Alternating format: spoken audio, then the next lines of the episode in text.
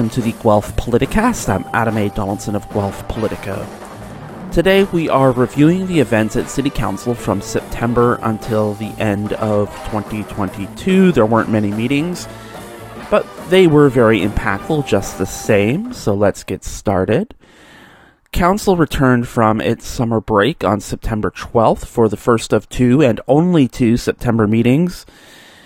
And it also returned to an all virtual format due to the ongoing upgrades to the City Council chamber, which, as of this recording, were still TBD in terms of when they will be completed.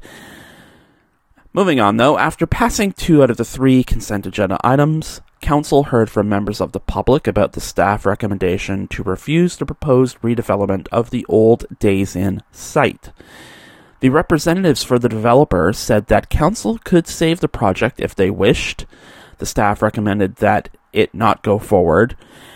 Uh, the developer also promised that all their issues could be sorted out in the site plan process. There was also a thinly veiled threat to take a no vote on the matter to the Ontario Land Tribunal, and implying that council will miss an opportunity to help solve the student housing crunch. Council still had their doubts after all that, though. Councillor Kathy Downer pointed out that if the developer wanted to help with student housing, they already have a site ready to go at the old Royal Brock site on Stone Road and Gordon Street. Councillor Rodrigo Goller then got confirmation that the developer chose not to respond to any of the staff's concerns and instead they wanted to go right to a decision that was confirmed Multiple counselors also made the point that the developer didn't go back to area residents for feedback until the residents themselves came back to the developers exactly one week before the planning meeting was supposed to take place. Most of the seven delegates were supportive of the decision to decline the application, and before the vote, Councillor Phil Allt made the point that it's starting to feel like the city of Guelph is taking the brunt of the responsibility for housing University of Guelph students. Mayor Cam Guthrie was the only yes vote, saying that he didn't buy the argument that the building was too big to be approved. In happier news, Council did approve the rezoning of 388 Arkell Road, so the new high school on that corner will now proceed to site planning. There were, however, some concerns lingering about whether or not the new school will be able to accommodate the rapid growth rate in the area in the south end of the city. And then the last decision concerned the redevelopment of Hamilton Corners at Arkell and Gordon.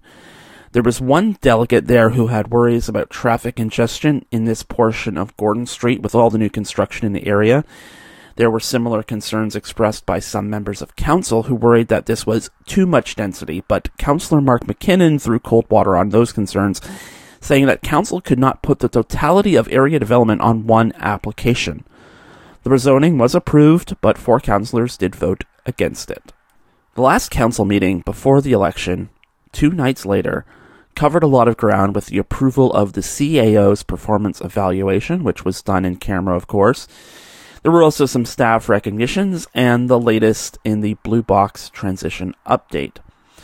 There was some in depth debating, which began with the single use items update that had already been sorted out earlier in the year, but the federal government had since announced their own single use plastics policy, which superseded the one the city of Guelph had already established. Accessibility Advisory Committee Chair Laura Lee Root delegated on the federal regulations, especially on the issue of plastic straws, for which there was no exception in the new rules from Ottawa. Root brought forward five additional recommendations for Council's consideration, and they were developed by the AAC and city staff so that they could work within federal regulations. And that included an education campaign to let people and businesses know that people with disabilities are allowed the use of plastic straws, a potential subsidized straw purchasing program, a bylaw to make sure plastic bag alternatives have two reinforced handles, and a letter from the city to the federal government to have more exemptions for plastic straws. There were some concerns about the city providing subsidized products, which would be a first. And there was some uncertainty from staff about making promises about a subsidized straw distribution program, at least until they collected more information. Still, Council was universally supportive of the AAC's additional actions, and they amended the recommendations to give staff until Q2 in 2023 to do their due diligence. And the slate was approved unanimously. The last item of the night was also Councillor James Gordon's last motion before his retirement from council, a similar motion to one passed in Kingsville, which was a formal objection to the passage of the Strong Mayors Build Homes bill, which was passed that week at Queen's Park. Gordon said that he was concerned about the potential abuse of strong mayor powers, not by the current mayor, of course, but by a potential future mayor with less scruples. There was a lot of agreement with that premise from the six delegates and some on council as well. Many of them also pointed out that there's nothing in the legislation that would actually create more and cheaper homes. And when it was the mayor's turn to comment, Guthrie said that Bill 3 would make it easier for a mayor to achieve their agenda, but the legislation itself was an overreach because it assumes that a mayor has expertise in all areas of municipal governance and can single handedly set the direction for a city, which he thought was pretty unreasonable. The motion was approved unanimously. Post election on November the 1st, Council had to address a matter of immediate importance, and it needed to be addressed before this Council had risen for the last time later that day. The property owner of 5060 Fife Road had filed an objection to the heritage designation passed by Council in the summer.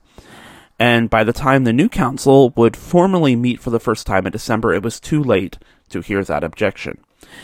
Now, in case you forgot, Council approved the heritage designation for key features of the tower at the former home of Guelph businessman and mayor F.J. Chadwick, which was a property that was on the heritage list but was not designated. The features in question were elements of the tower, and Council approved their protection and reuse for some kind of commemoration on the property, while the rest of the house would be torn down to make room for 18 new affordable units. At the November meeting, Howard Kennedy from Upbuilding, the property owner, told council that the cost of protecting the heritage elements was not the $20,000 bill he thought it was going to be. It was instead cost more than $100,000, and that didn't include the consultants and architects. The house itself, including the tower, is in much worse condition than it originally appeared, Kennedy said. So, in essence, there's really nothing worth saving. After Kennedy delegated, Council heard from Heritage Chair P. Brian Scarrett, who said that this was a process discussion and not a matter of heritage versus housing, as the debate was being framed, at least. He reminded Council that Heritage Guelph wanted the entire tower to be designated, but Upbuilding's own consultant said that the tower met at least one of the criteria for heritage designation, and the city staff said that it had met two. After the delegations, Councillor Dan Gibson asked about options. GM of Planning Krista Walkey said that Council can designate or withdraw the notice. If they withdrew the notice, a demolition application could be brought, and Council would have to do that work to consider the application later. Gibson wanted to move a recommendation to pull the designation, but Councillor June Hofland put the original staff recommendation on the floor in order to make some comments and that ratcheted up the council friction when Mayor Guthrie noted that Gibson had already announced his intention to make the first motion. Councillor Leanne Caron, though, said that Hofland made a motion fair and square, and she seconded it. Guthrie said that that was, quote, fine if that's the way you want to do it, unquote. After getting more questions answered about next steps, the battle lines were laid out. Some councillors said that this was a matter of procedure, and the original motion met all the requirements of the Heritage Act. Others said that the cost of preserving heritage in this instance was an impediment to getting more rent geared to income housing in the city. Others merely noted that this seemed like a lose lose proposition. The vote on the staff recommendation failed 6 to 7, with councillors Allt, Gordon, Salisbury, Downer, Hofland, and Caron voting in favor. Councillors Gibson and MacKinnon then put on the floor a motion to revoke the designation, which passed in a 7 to 6 vote. In one last attempt to save some portion of the Chadwick House, Caron proposed a motion to make a condition of the demolition a request to the property owner to salvage heritage materials and create a commemoration and a plaque to the old building on some public facing portion of the property. Some of the councillors who voted to demolish the building didn't like the wording about making it a, quote, condition, unquote, of demolition. And Councillor Mike Salisbury observed that such a motion was moot anyway. He called it, quote, a Hail Mary to deaf ears, unquote. Despite some wordsmithing to make the request sound more optional, the motion failed 5 to 7. So that set the stage for the last meeting of the term and for the first time since just before the start of the COVID 19 pandemic in March 2020, most of the chairs around the council table were full. Only Bob Bell beamed in via WebEx for this last meeting. Guthrie went around the horseshoe and honored MacKinnon, Salisbury, Hofland, Gordon, and Bell in turn, the outgoing councillors, and he offered them each a memento for their time on council. After that, each of the outgoing councillors took their turn to offer words of wisdom for the next council, or just words of thanks to all the people that helped them over the years. And at least a couple of councillors had words of warning about the future. After that, the 2018 2022 Guelph City Council adjourned for the last time. A couple of weeks later, before the first official meeting of the new city council in the evening of November 15th, they had a mock council meeting in the morning. But more than a mock meeting, city clerk Stephen O'Brien took the opportunity to inform council about their roles, responsibilities, and the rules that they will have to govern by for the next four years. When the evening did come, the new Guelph City Council was piped into the chambers, and the 13 members took their new position around the horseshoe, Everyone was sworn in by Stephen O'Brien, who then turned over the meeting to the newly reinstalled Mayor Guthrie. In his inaugural speech, Guthrie congratulated new and old councillors alike, and he pledged that this council will be available, transparent, and ready to hear any and all ideas to make Guelph a better place now and in the future. He promised a fun time, but he also said that, quote, Coming out of the heights of the pandemic and lockdowns, we now know that the affordability crisis is upon us and that a recession is more than likely. Unquote. Guthrie also talked indirectly about Bill 23 and warned council and residents that service downloading might be in the near future, which will force the city to reevaluate where it can and must allocate its resources. Guthrie went on to say that the city must balance affordability with making sure that everyone in the community is supported and that he won't compromise well being, infrastructure, or investments in the long term in order to, quote, appease some with a few dollars of savings now, unquote. So, what can council do? Guthrie said that they're going to put together a four year strategic plan that will set the pace and determine how quickly the city can work towards its goals. In terms of working together with the new council, the mayor was optimistic, saying that everyone successfully elected to council ran on finding solutions to homelessness, affordability, and safety. So these are community issues and not just his issues. The challenges were apparent in the first real meeting of the new council term. Staff wanted the Horseshoe's feedback about two new pieces of provincial legislation Bill 109, More Homes for Everyone Act, and Bill 23, the More Homes Built Faster Act. The staff presentation alone was over one hour long, as several key managers, plus a consultant from Watson and Associates, tackled the difficult job of providing a high-level overview of all the changes in the two bills. Before the presentation, CAO Scott Stewart said that the provincial government's approach with Bill 23 is, quote, disrespectful to municipalities, unquote, and quote, not the way that they should be doing engagement, unquote, in order to find common ground. The crux of the situation is that the province is asking Guelph to grow nearly twice as fast in the next 10 years as they were originally planning to. Guelph's latest official plan amendment set the housing growth number at 10,000 units by 2023, and the Government of Ontario now wants 18,000. By the way, the province has still not yet signed off on the latest OPA approved by Council earlier this year. The potential impacts of Bill 23 on Guelph are grim.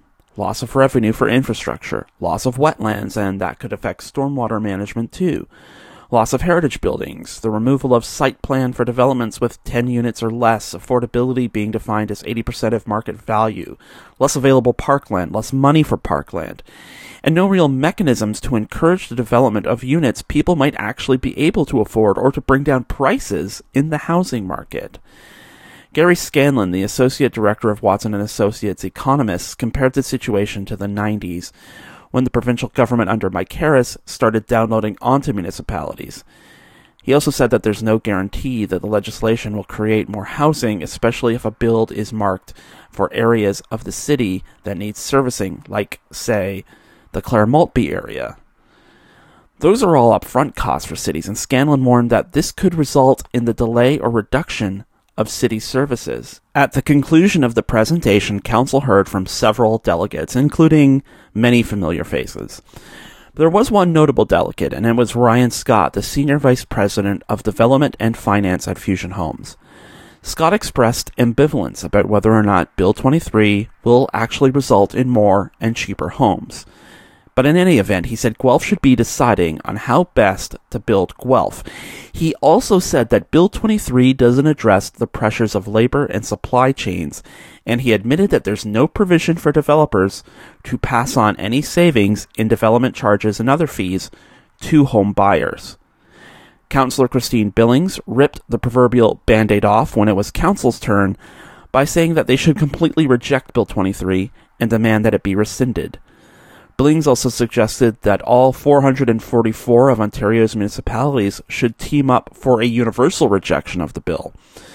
CAO Scott Stewart said that he appreciated her hustle, but he also said that saying a flat no was not going to be well received at the province and noted that the herding cats quality of getting all Ontario's towns and cities to work together was a factor too. Ultimately, Council did offer a rebuke of Bill 23 Downer proposed an amendment to change one of the staff recommendations to eliminate a request for more consultation time and instead replace it with a line that says City Council, quote, opposes Bill 23 in its current form, unquote. That motion was passed unanimously without much debate. Other concerns covered by Council included an increased workload for staff as they now have to rewrite master plans they were also concerned about the possibility of longer planning meetings as council had to answer applications more quickly, and whether there was any provision to encourage accessible builds or to stop investors from buying houses as if they were junk bonds. There is not. In other news, staff revealed that this won't be the last word on changes to housing and planning. Their sources are saying that more legislation is going to be coming down in the spring. In summation, the councillors agreed that this legislation undermines local democracy. It does not guarantee the creation of more real affordable housing, and it will end up costing municipalities more in the long run. The new councillors expressed personal frustration that they're dealing with this huge bill and its serious implications just weeks after being elected. Guthrie wrapped up the meeting by saying that the ideal solution was for all parties from the province to cities to developers and aid agencies, to partner together and find solutions together as opposed to fiats issued from the top down. The eight staff recommendations, as amended, were passed unanimously. A busy sweep of December meetings began on December 6th with Class Picture Day at City Hall, and then a 90 minute breakdown of how planning works at the municipal level, plus some of the immediate planning concerns that Council is going to face for the next four years. More ominously, Walkey warned that a storm is coming and that Council should look for a lighter winter for planning meetings as developers look at the changes approved in the More Homes Built Faster Act.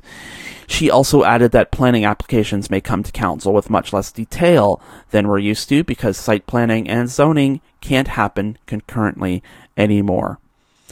A special meeting after the workshop began at 5:30 to fill spots on the local boards and advisory committees, and council went directly into that closed session and they did not emerge for nearly 90 minutes.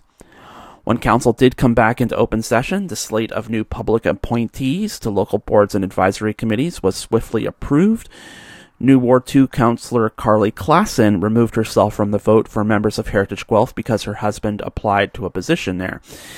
But after that, council appointed themselves to various positions without much friction, though there were a couple of key changes worth mentioning. Goller brought forward a motion to amend the composition of the Guelph Public Library Board to include up to three members from City Council instead of one.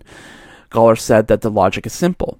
With the coming construction of the new main library and its expanded slate of services, there should be more than just one member of council on the library board. This would also bring the city in line with representatives of other shared services, like the Guelph Police Board or Public Health, which all have two or three council reps. The Horseshoe approved the amendment, and Goller, Klassen, and Caron were approved as the representatives to the board. In an additional motion, Downer proposed the appointment of a councillor as a non voting member of Heritage Guelph explaining that other municipalities with a councillor on the Heritage Committee have gotten good results, and it could be an essential move with all the changes to the Heritage Rules in Bill 23. Council had to suspend the procedural bylaw to consider the motion, and after the suspension was passed unanimously, the motion to add an appointment was also approved unanimously. Downer herself was then successfully approved as council's rep to Heritage Guelph. Starting even later that night was the first planning meeting of the term. Council heard two delegates on the recommendation to approve a redevelopment on Edinburgh Road North. While Council did approve it, they did also start asking questions about density, potential trail connections, and the amount of purpose built rental in that development. But then it was time to discuss the big issue of the night the rezoning of a property along Hidaddy Road between Leacock and Upton that would see a commercial building standing there demolished and then replaced with 24 stacked townhouses. The developers are asking for an increase to the maximum height and an increase to the maximum density, plus a reduction in front yard setbacks and a reduction in parking to one space per unit, along with two visitor spaces. After the representatives of the landowner presented, a parade of a dozen delegates began, and almost all of them were against the proposal, citing concerns about the amount of density on this site, the lack of parking that will enforce more street parking, and the increased traffic for an area that many of the residents already feel is unsafe, especially for the kids who cross Hidaddy Road to go to school at St. James. Another objection that area residents had was the loss of some of the only commercial space within walking distance, a convenience store that currently occupies the building on site. Some of the area residents noted that it's important because it gives them a place where they can walk to in order to pick up the basics, but the owner of the property delegated that the store's owner is looking to retire and that she's been subsidizing his rent so that he can stay open. In terms of council concerns, Gibson asked if there was any consideration about keeping the commercial portion of the property, but Trevor Hawkins, who was the rep for the property owner, said that keeping a commercial portion would mean something more akin to an apartment building. Goller asked Hawkins about guarantees that one parking space per unit would not result in more on street parking, and Hawkins explained that buyers will know what they're buying. Many found that answer unpersuasive. In their comments, many around the horseshoe agreed that the time had come for a redevelopment of the site, and at least a couple of councillors pitched the idea of a smaller development, something between 12 and 16 units that would include more parking as an acceptable compromise. Guthrie said that the neighborhood had raised a number of concerns, but they needed to focus on what's doable because some comments they made also bordered on NIMBYism. He also recommended that all parties should get together and try and find some solutions about what's possible for this site. On the next night, Council prepared for the review and confirmation of the 2023 budget in January by learning how a municipality creates a budget, what the budget considerations for Guelph look like, and how our own multi year budgeting process works. The impacts of Bill 23 were specifically discussed during the workshop, and DCAO Trevor Lee explained that staff will be bringing more information about that when the real budget process begins in the new year.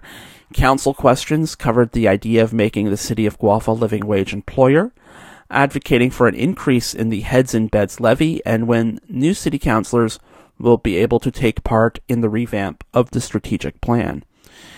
To finish the year, Council had their regular meeting on December 13th, and there were a couple of points of interest. Council debated a request from Wellington County to help fund the current and expanded hours of the Royal City Mission with $250,850 from the tax operating reserve.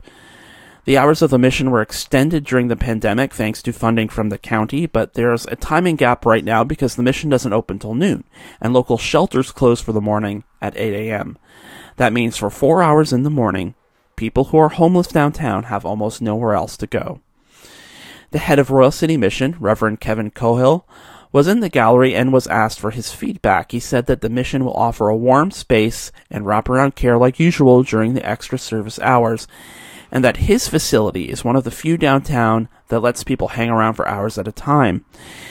He also added that the number of people the mission is helping has, quote, gone out of control, unquote, and confirmed that the pandemic has changed the way that other aid agencies do business, and there just aren't as many as there used to be downtown. Most members of council were open to answering the need, but they were concerned about the technical aspects of this plan and how the city of Guelph is getting more sucked into the provision of social services, which it's technically not supposed to do. In terms of the mechanics, Deputy CAO Colleen Clack Bush explained that this will essentially be a community benefit agreement, but because of the tight timelines caused by the election and the fact that winter is now here, Staff need to get council approval for the spending and then write up the agreement and set reporting requirements. The recommendation was approved unanimously, and the expended hours at Royal City Mission should be open 12 hours a day, Monday to Saturday, starting fairly soon, sometime in early January. After that, staff showed off improvements to customer service, including an online map that allows people to report a problem to the city, whether that's a broken streetlight or a missed garbage pickup or graffiti on public property, there are now 68 potential services that can be flagged using the Report a Problem map. Staff also discussed how the process has begun to fold the 45 departmental phone numbers and 35 departmental email addresses used as the public access points of the City of Guelph services into one phone number and one email address. That process is going to take years to complete. The last item of the night and of the year was a motion coming out of the recent information report to Council about the service rationalization implementation. Councillor Dominique O'Rourke had concerns about the report as a missed opportunity to celebrate progress made and she also wanted to see some cost benefit analysis around the implementation while getting assurances that any of the follow up work from the rationalization won't end up melting into staff work plans. O'Rourke's motion asked for annual updates about implementation of rationalization measures, starting with a report to the Audit Committee in the second quarter of 2023. She explained that Council approved a list of recommendations and that they have accountability for it, so Council must be able to trace a line from the recommendation to whether or not it's being completed. Staff offered assurances that producing an annual report does not throw too big a wrench into their audit work plans, and Council approved the motion unanimously. So that was the last part of the year at City Council. The 2023 slate of council meetings begins on Tuesday, January the 11th, with a workshop and a committee of the whole meeting. To see those previews and to stay up to date with the latest developments, keep visiting Guelph Politico. And that's it for this edition of the Guelph Politicast. The music for the Guelph Politicast comes from KPM Classics and Syd Dale. The Guelph Politicast is usually recorded at CFRU, Guelph Campus and Community Radio, and to learn more about CFRU, go to cfru.ca. You can download the Guelph Politicast every Wednesday from Apple, Stitcher, Google, TuneIn, and Spotify, and when you subscribe to the Guelph Politicast channel, you will get an episode of Open Sources Guelph on Mondays and an episode of End Credits on Fridays. You can follow Guelph Politico on social media at Guelph Politico on Twitter and at Politico Guelph on Facebook. You can follow me at Adam A. Donaldson on Twitter and Instagram or send me an email at adamadonaldson at gmail.com. If you would like to help financially support the work of Guelph Politico, you can get all that information at guelphpolitico.ca slash donate. And for all the latest local political news, check out guelphpolitico.ca, where we will have a new episode of the Guelph Politicast for you next week. And until then, we shall see you next time.